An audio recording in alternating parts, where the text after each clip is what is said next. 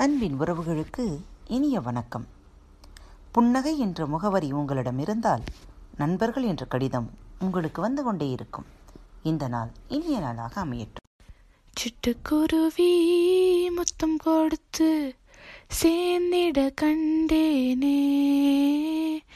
செவ்வானம் கடலினிலே கலந்திட கண்டேனே. இன்று குழந்தைகளுக்கான பகுதி. கதை கேட்க தயாராகுவோம். ஒட்டகத்தை கொன்ற காகம். ஒரு மிகச்சிறிய காட்டில் மதோர்கணன் என்ற பெயரை உடைய சிங்கராஜா தனக்கு மந்திரிகளாக நரி புலி காகம் ஆகிய மூன்றையும் வைத்துக்கொண்டு அரசாட்சி நடத்தி வந்தார். ஒரு நாள் அந்த காட்டு வழியாக வழிதவறி ஒரு ஒட்டகம் வந்தது.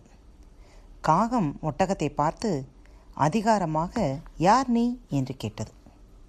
ஒட்டகம் பயந்து போய் வழிதவறி இந்த காட்டுக்குள் வந்துவிட்டேன். தயவு செய்து என்னை காப்பாற்றுங்கள் என்று காகத்திடம் கேட்டது. உடனே காகம் ஒட்டகத்தை சிங்கராஜாவிடம் அழைத்துச் சென்றது.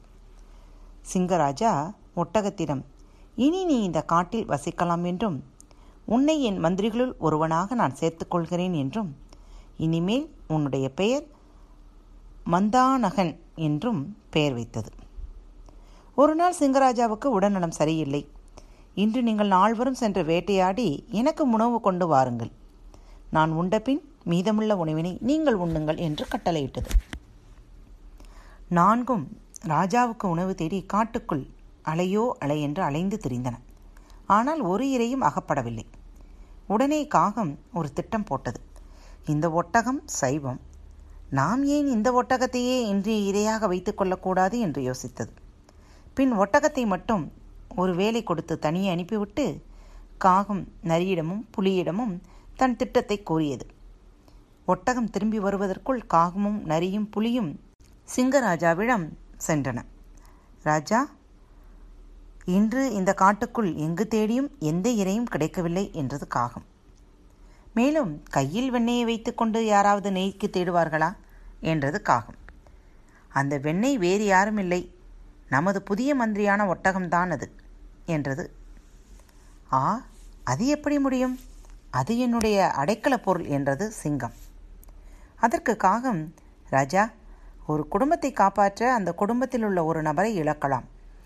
ஒரு கிராமத்தை காப்பாற்ற அந்த கிராமத்தில் உள்ள ஒரு குடும்பத்தை இழக்கலாம். ஒரு நாட்டை காப்பாற்ற அந்த நாட்டிலுள்ள ஒரு கிராமத்தை இழக்கலாம். ஆதலால் இது இது தவறில்லை என்று அதே சாஸ்திரங்கள் தான் சொல்லியுள்ளன என்றது காகம் சிங்கராஜா ஒட்டகத்தை கொள்ள சம்மதிக்கவில்லை. ராஜா அவர்களே அந்த ஒட்டகமே தங்களிடம் வந்து என்னை கொள்ளுங்கள் என்று கூறினால் தாங்கள் அதனை கொள்ள சம்மதிப்பீர்கள் தானே என்றது காகம் ஆமாம் என்றார் சிங்கராஜா. அப்போது இவர்களை தேடி அந்த ஒட்டகம் வந்தது. ஒட்டகம் அருகில் வந்ததும் காகம் தந்திரமாக ராஜா இன்று உங்களுக்கு எங்குமே இறை கிடைக்கவில்லை. தாங்கள் இன்று பசியுடன் இருப்பதை எங்களால் பார்த்து கொண்டிருக்க முடியாது. அதனால் தாங்கள் என்னை கொன்று தங்களின் பசியை போக்கிக் கொள்ளுங்கள் என்று காகம் கூறச் சொன்னதும் ஒட்டகமும் அதை கூறி தழுதழுத்தது. நீ எனக்கு ஒருவாய் உணவாக அல்லவா அமைந்து விடுவாய் என்றது சிங்கராஜா. உடனே நரி ராஜா அப்படியானால் தாங்கள் என்னை கொள்ளுங்கள் என்று போலி பணிவு காட்டியது. மிகவும் சிறியவன். என் பசிக்கு நீ பயனற்றவன் என்று அதையும் மறுத்தது சிங்கராஜா. உடனே புலி அப்படியானால் ராஜா தாங்கள் என்னை கொள்ளலாமே என்று நடித்தது. நீ பருத்தவனாக இல்லை. ஆதலால் நீயும் என் பசிக்கு ஏற்றவன் இல்லை என்றது சிங்கராஜா. மூவரும் ராஜாவுக்காக போட்டி போட்டுக்கொண்டு தங்கள் உயிரை தர முன்வந்ததில் மனம் நெகிழ்ந்து போன ஒட்டகம் ராஜா இந்த காட்டில் நான் தான் உயரமானவன் பருத்தவன். நான் உங்களின் பசிக்கு ஏற்றவன். தாங்கள் தான் இந்த காட்டில் எனக்கு அடைக்கலம் கொடுத்தீர்கள். தங்களின் பசியை போக்கும் நல்ல காரியத்தை நான் என் உயிரை கொடுத்தாவது செய்வேன். ஆதலால் தாங்கள் என்னை கொள்ளுங்கள் என்றது. உடனே நரியும் புலியும் ஒட்டகத்தின் மீது பாய்ந்து அதனை கொன்றன.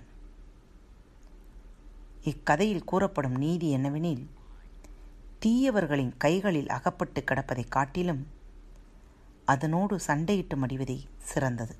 அன்பு நேயர்களே பாரத் வலைவழி பக்கத்தின் நிகழ்ச்சிகள் உங்களுக்கு பிடித்திருந்தால் சப்ஸ்கிரைப் செய்யுங்கள்.